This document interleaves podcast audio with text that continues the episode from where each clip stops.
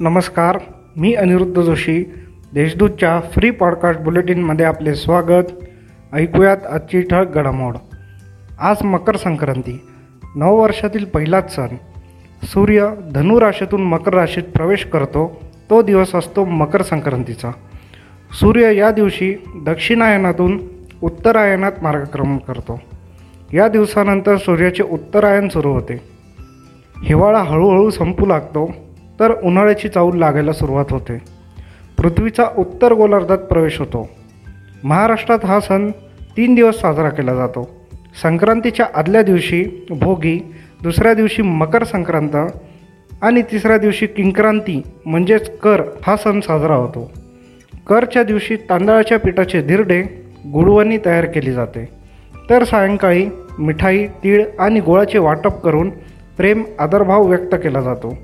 असे म्हटले जाते की पंचवीस मैल अंतर पार केलं की भाषेचा लहेजा बदलतो राहणीमानात बदल होतो. अगदी तसेच सण उत्सवांचे रूढी परंपरांचे देखील बदल होतात. नाशिकमध्ये भोगीपासून हा सण साजरा करण्यास सुरुवात होते. तर जिल्ह्यातील पेठ सुरगाणा दिंडोरी कळवण इगतपुरी त्र्यंबकसह कसमादे तालुक्यात मात्र क्वचितच भोगी सण साजरा होतो. आता ऐकूयात काही घडामोडी झटपट. करोनामुळे मृत्यू झालेल्या रुग्णांच्या कुटुंबियांना पन्नास हजार रुपयांचे सानुग्रह अनुदान वितरणास सुरुवात झाली आहे. जिल्ह्यातील दोनशे सत्तावन्न लाभार्थींच्या बँक खात्यावर हे अनुदान वितरित झाले आहेत. चार हजार पाचशे दोन लाभार्थी कुटुंबांना अनुदान मंजूर झाले असून त्यापैकी दोन हजार आठशे पंधरा जणांच्या बँक खात्यावर हे अनुदान लवकरच प्राप्त होईल अशी माहिती जिल्हा प्रशासनाने दिली आहे. गेल्या दीड ते दोन वर्षांपासून करोनाशी आपला संघर्ष सुरू आहे. या काळात अनेकांनी आपले पालक गमावले. जनसामान्यांच्या जीवनावर आपला साथीदार गमावल्यामुळे नकारात्मक परिणाम झालेला आहे. आर्थिक विवंचना निर्माण झाली आहे.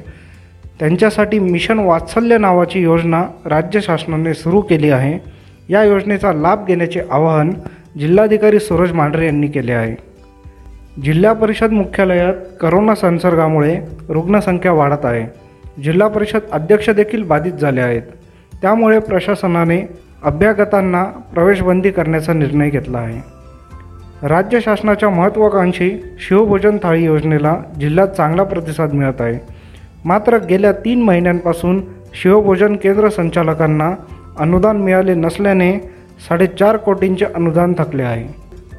लोकहितवादी मंडळाच्या नव्या वर्षाच्या कार्यकारिणी मंडळाची निवड करण्यात आली असून जयप्रकाश जातेगावकर यांची अध्यक्षपदी फेरनिवड करण्यात आली आहे. तर उपाध्यक्षपदी संजय करंजकर यांना संधी देण्यात आली आहे. या होत्या आत्तापर्यंतच्या ठळक घडामोडी. सविस्तर बातम्यांसाठी देशदूत डॉट कॉम वेबसाईटला भेट द्या. धन्यवाद.